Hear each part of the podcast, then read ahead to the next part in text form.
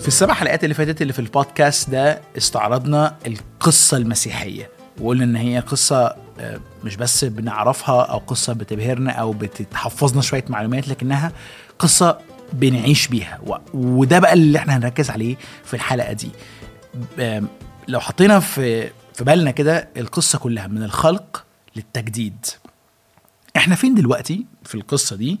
وإزاي القصة دي بتساعدنا بقى نعيش ونفهم واقعنا النهارده آه، بكل التعقيد بتاعه. كسردية إحنا عايشين ما بين المسيح بموته وقيامته واكتمال التجديد. فإحنا في النص ما بين المرحلتين دول. يعني ممكن تقول إن التجديد ابتدى بس لسه ما اكتملش. بالظبط. أوكي. ودي الفكرة اللي بتلخبط ناس كتير. ناس كتير بتفتكر إنه ما دام المسيح جه ومات وقام يبقى الحل اشتغل. فين يا عم الحل ده؟ وريني. ما انت عايز تقولي إن القصة المسيحية هي ده الحل الحقيقي. ربنا ورانا إن إحنا ممكن نجرب حاجات قبل كده وما اشتغلتش وقلت لي إن المسيح هو الحل. أنا مش شايف الحل ده ما شغال لسه إحنا في حروب و- يعني العالم شكله ما اتغيرش وأنا إحنا ما اتغيرناش قبل ما المسيح يجي. فبنفهمها إزاي بقى؟ بالظبط. ده ماشي مع اللي إحنا حاولنا نركز عليه أكتر من مرة في البودكاست إنه مش ظروفنا اللي بتتغير لكن أعماقنا هي اللي بتتغير. وأعماقنا دي مش بتتغير بسرعة لأنه عندنا مساحة اشتراك في حتى إن إحنا نفكر ونتلخبط ونحاول فالتغيير ابتدى من جوه لكن لسه ما اكتملش. وأنت قلت في الاكتمال لما تغييري يكتمل من جوه هيكتمل التغيير من بره. فلسه في مرض ولسه في بوظان حواليا ولسه جسمي بيتعب لأنه مش دي المرحلة اللي بيبان فيها أكتر مساحة من التغيير. ولو إنه أحيانا الله ممكن يعمل معجزات عشان يقول القصة دي صح أنا فعلا هعمل صح. اللي ناوي كنوع عليه من برضو العينات المستمرة اللي تخليك متمسك بالرجاء زي ما بيقول. بالظبط. ممكن نفكر في صورة المسيح إداها تساعدنا في الفكرة دي. فكرة إنك تتولد من جديد تتولد من فوق. إنه في بيبي يجي معناه إن في كائن جديد ما كانش موجود وبقى موجود. بس البيبي لسه محتاج يتعلم يتكلم ويتعلم يمشي ويكبر واحدة واحدة وده اللي بيلخبط الناس. المسيحيين بيقولوا إني لما بقتنع بالقصة دي وبقتنع باللي المسيح عمله وبقول له أنا عايز أعيش معاك وزيك أعيش في علاقة وشراكة معاك مش بكبر فجأة لكن بيبقى فيه نوع حياة جديدة بيبتدي. صح. ولادة. ولادة. أوكي. بعيش بطريقة مختلفة. مش بعيش متمحور حوالين نفسي. مش بعيش عشان أحقق إرادتي أنا لكن زيه ببتدي أتعلم أعمل إرادة الله. مش بعيش عشان أستغل الناس لكن عشان أخدم الناس وأحبهم. هل بعمل ده طول الوقت؟ لأ. في ولادة في تغيير في طريقة الحياة لكنه ما اكتملش. بتعلم أمشي فيه واحدة واحدة خطوة خطوة. ببتدي إني أحبي وبعدين أمشي وأتكعبل وبعدين أمشي وبعدين أجري وهكذا صح. خليني أعبر عنها بطريقة برضو تانية علشان نحاول إيه ندي كذا صورة تعبر عن نفس الفكرة. إحنا من الأول عمالين نتكلم عن الملك والصراع والعداء ما بين الإنسان والله. فأنا بتخيلها كده في الحرب العالمية الثانية لما الحلفاء دخلوا برلين وهتلر آه، انهزم والحلفاء كسبوا الحرب.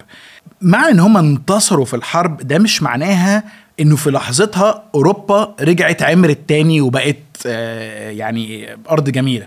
أنت محتاج وقت لإعادة البناء أوكي؟ بس مش بس بقى العالم اللي هم عايشين فيه.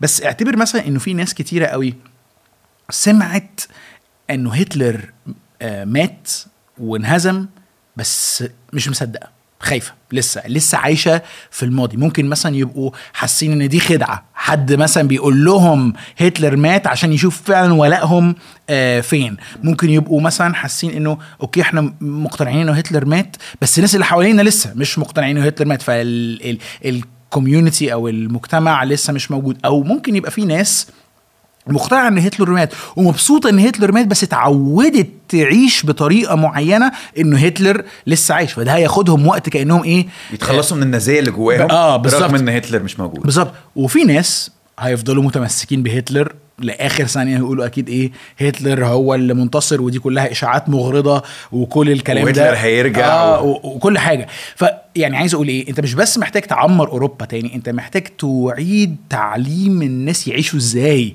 في ضوء السلام الجديد اللي موجود. ورغم ده في ناس هتفضل عايز أقول إيه آه، النازية عايشة جواهم وهتلر عايش جواهم وده لسه محتاج ياخد وقت عشان يطلع.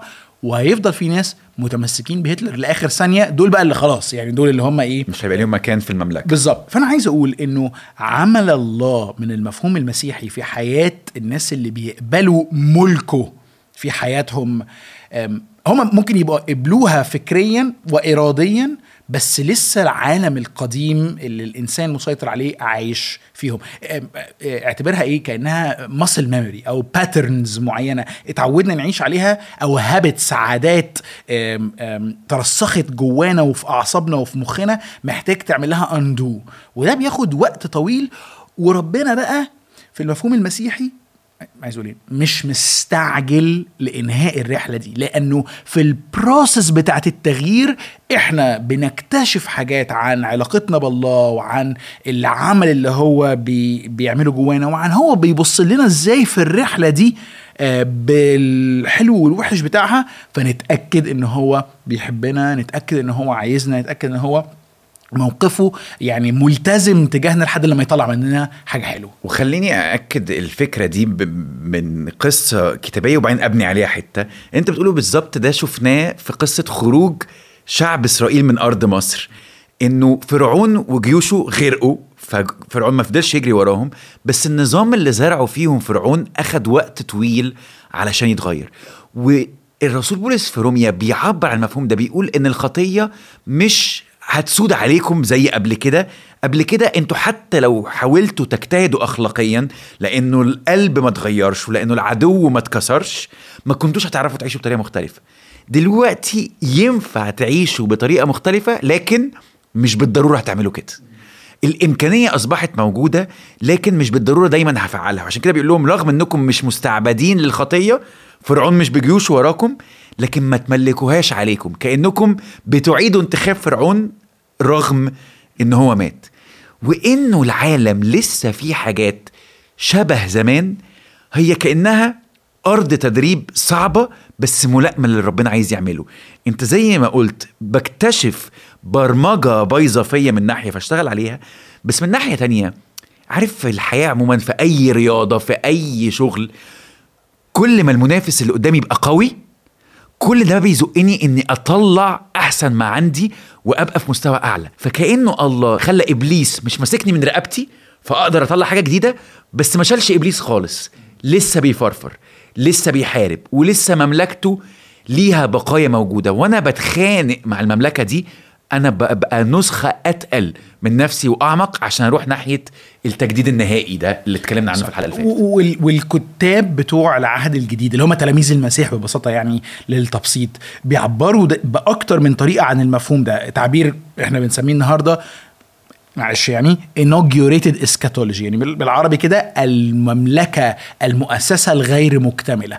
إنه ملك المسيح النهائي تأسس لكنه لم يكتمل لم يظهر بعد. كل آه. بالظبط. يعني حد تاني آه، منهم عبر عن الموضوع بتعبير العربون.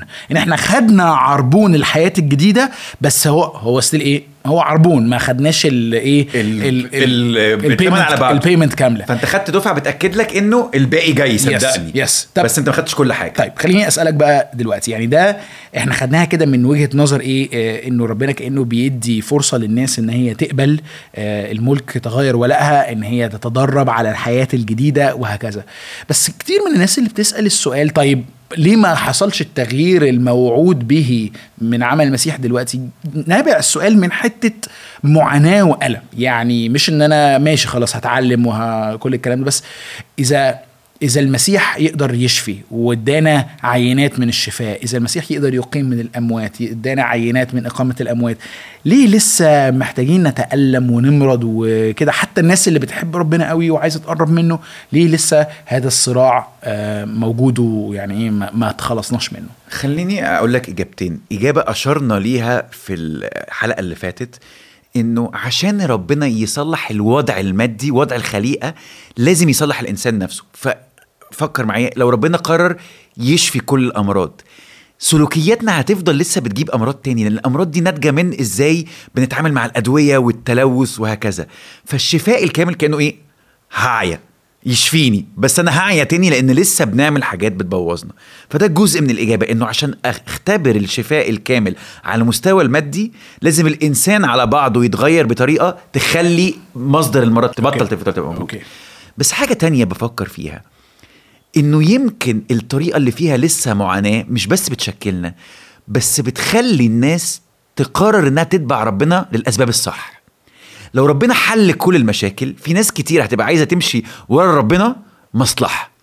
وده فعلا حصل في إنجيل يوحنا اللي بي بيسرد قصة المسيح بيتقال إن المسيح عمل معجزات ففي ناس كتير صدقت فيه لكن هو ما وثقش فيهم.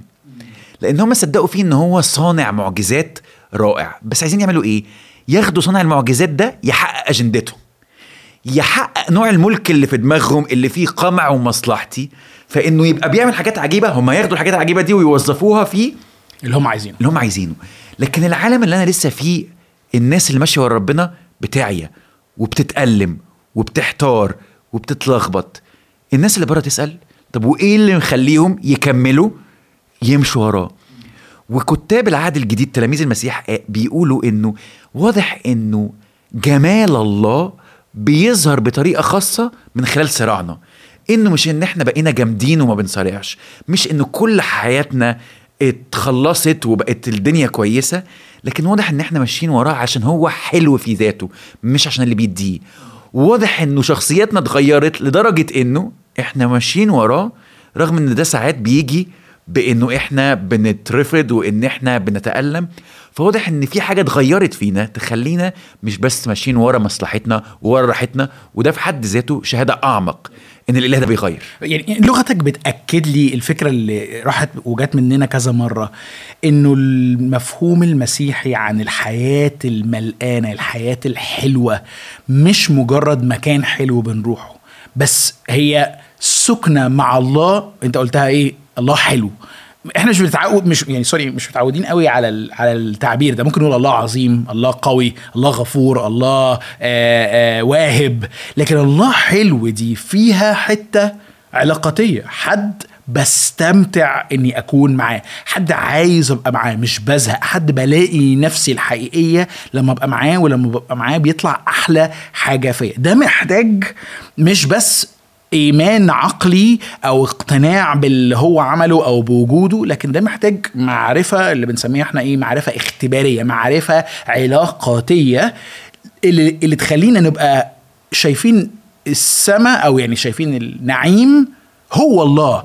مش اللي الله بيديه. بالظبط. النعيم مش مكان أو شيء الله يمنحه لكن النعيم هو الله, الله نفسه. Okay. وفي قصتين يأكدوا على الموضوع ده. قصة لما إبليس راح لله وقال له أيوب اللي أنت بتقول عليه بار مش بيحبك عشانك أنت بيحبك عشان البركات اللي أنت اديتها له شيل البركات هيقول لك. مش عايز أمشي وراك القصة التانية هي قصة أشرنا ليها قصة الأب اللي كان عنده ابنين والابن الصغير قال له أنا عايز نصيبي من الميراث اللي بنشوفه في بقية القصة إنه الابن لما بيرجع بيرجع علشان عايز ظروف أحسن بيقول صح. أقل خدام عند أبويا عنده أكل هو لبس في. الحيطة وقال يرجع. لابوه يعني إيه بتبقى المفاجأة بقى؟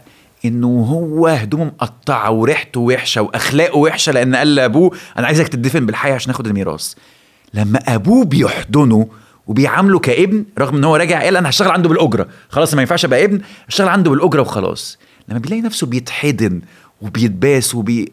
أبوه بيقول له ده أنت ابني وهديك أحسن لبس عندي وهعاملك معاملة الضيف المكرم. بيكتشف إيه ده؟ أنا ما كانش ناقصني الفلوس والهدمة والنومه أنا كان ناقصني الأب اللي عمري ما شفته بجد. ومن غير دخول في التفاصيل القصة دي بتحكي إن الابن الكبير كمان كان تايه ومتلخبط من غير ما يطلع بره البيت. لأنه بنقول بيقول لأبوه بعد كده أنا طول عمري بسمع وصاياك وبعمل اللي أنت عايزه مني وعمرك ما اديتني جدي أفرح بيه مع أصحابي. هنا الجايزة حاجة باخدها منك بنبسط بيها بعيد عنك في حين إن الابن اللي عك اخلاقيا أكتر وتاه بره عرف أنا محتاج أبويا عشان هو أبويا صح. مش عشان الفلوس اللي بيديها لي أنا محتاج مامتي عشان هي مامتي مش عشان الأكل الحلو اللي بتطبخه لي صح. فال- فالدعوة الدعوة مش بس للناس الفاسدة اخلاقيا البعيدة عن ربنا إن هم يعرفوا ربنا ويرجعوا له بس كمان حتى الدعوة لممكن الناس الملتزمة ومتدينة إنها تكتشف إنه كل ده هو غرضه إن إحنا نعرف آه، أبونا الحقيقي إنه بيحبنا وإنه عايزنا نبقى في علاقة وشراكة معاه بنحبه ومبسوطين معاه مش عشان ناخد حاجة منه لكن علشان آه، نبقى معاه. نكتشفه هو. يعني خ- خليني أقول حاجة آه، هنا آه، أخيرة. القصة دي ناس كتيرة ساعات ممكن تقراها وبتقول طب ما هو الأب غفر لابنه اللي سابه من غير دفع ثمن دفع ثمن يعني أنتوا يا مسيحيين بتقولوا إن دايما ربنا لازم يدفع الثمن في الصليب علشان يغفر لكم. بس هو في الحقيقة لو انت رجعت في الثقافة دي اللي المتوقع من الأب ده إنه لما ابنه يرجع يديله علقة و ما كانش و- يضربه بالنار. آه آه آه بالظبط ويشغله زي يعني ال- العبد عنده. لكن الأب في ال... اعتبر كده في دو... في في قرية صغيرة اللي بيجري على ابنه محتاج يشلح الجلابية. آه يشلح جلابيته. عشان يحضن الابن اللي جاب له العار. صح. فبياخد مزيد من العار علشان يحتضن ابنه. ده اللي بنشوفه شوية في في الصليب. الص- الصليب ليه مكلف؟ الصليب ليه مكلف؟ الصليب مكلف مش بس علشان آه، يسوع اتألم ألم جسدي لكن لأنه بيدفع ثمن يخلينا قادرين أن نقترب مرة أخرى من الله. يعني فكر فيها كده ال ال الهدف الصليب مش بس إنه يوفي دين علينا لكن إنه يصالحنا على الله. أوكي؟ والمصالحة دي مكلفة جدا. بالظبط بالظبط. إنت فكر فيها أي حد غلط فيك انت محتاج خطوتين محتاج نمرة واحد تسامحه على اللي هو عمله بس كمان الخطوة اللي بعدها ان انت تت- تتصالح معاه ترجع تقرب منه وده مكلف برضه ومتعب برضه. وتقبل إن هو عمل حاجة أنت هتدفع ثمنها بالظبط. يا أهان كرامتك يا كسر لك حاجة يا سرق منك حاجة. صح. فالغفران فيه دفع ثمن صح. فالقصة على بعضها بتحاول تقول إيه؟ الله عايز يبقى الإنسان قريب منه عايز الإنسان يبقى في علاقة معاه. ورغم اختيار الإنسان للاستقلال الله اختار السكة الطويلة اللي ممكن في عينينا تبقى بطيئة ومش منجزة في إعادة استرداد وإقناع الإنسان إن أنت مكانك الحقيقي معايا في حضن الآب يعني بالظبط. ودي كانت محتاجة تكلفة لأنك عشان ترجع تسترجع الإبن ده محتاج تصلح اللي هو عمله محتاج تدفع ثمن الحاجات اللي هو كسرها محتاج تغيره وهو ومحتاج ترجعه للبيت يعني. والحاجة اللي بنختم بيها إنه كمان كانت محتاجة إن الابن يعيش قصة. ففي قصة الكبيرة اللي إحنا عمالين نحكيها وكل واحد فينا عنده قصة حياة بيسأل فيها. أنا هحط حياتي في القصة دي ولا هفضل عايش قصة تانية تخليني تايه بره البيت؟ إحنا كده نعتبر كأننا إيه خلصنا القصة وشرحنا كده الحتة اللي إحنا فيها. إحنا في وضع ما بعد المسيح أو حياة المسيح على الأرض بس منتظرين اكتمال ال- الاكتمال ده. لو أنت عايش في عالم منتظر سماوات جديدة وأرض جديدة ده يقول إنه كل حاجة بنعملها دلوقتي. يعني فكر فيها كده. هتكمل وهتكمل لما آه، المسيح يجي مرة كمان يملك. فشغلي علاقاتي شغلي على شخصيتي آه، نموي الروحي والفكري والجسدي. تعاملي مع البيئة تعاملي مع الآخرين تأثيري في حياة الآخرين. كل حاجة مهمة بالنسبة لربنا لأن أنا مهم مش إنه سيب الحاجات دي و... و... وهنهرب بعد كده على حتة تانية. بالظبط. فالقصة المسيحية بتدي قيمة للإنسان وكل حاجة بيعملها. واللي هيحصل هو افتداء للإنسان. وعالمه يبقى من غير شر ومن غير سقوط ومن غير خطية ومن غير وجع وصراخ وألم وهيبقى بتقول- أكتر في الشخصية صح. وفي العلاقة مع الله والعلاقة مع الآخر صح. وفي ممارستي للمعنى ويبقى في يسوع يعني هي دي الحاجة اللي يعني ال- القصة بتحاول تنتهي بيسوع جالس على العرش في إحنا شايفينه قريبين منه وعايشين في العالم اللي هو ملك عليه لأننا قلنا له عايزين نبقى وراك في أي حتة أنت هتروحها فالنهايه إن إحنا هنبقى معاه. الكام حلقة اللي جايين هننتقي كده بعض القضايا الحياتية والمعاصرة ونحاول نحللها من عدسة بقى القصة اللي إحنا آه، حكيناها دي. هتبقى مواضيع شائكة وإلى حد كبير مثيرة للجدل. فنشوفكم في بودكاست تاني.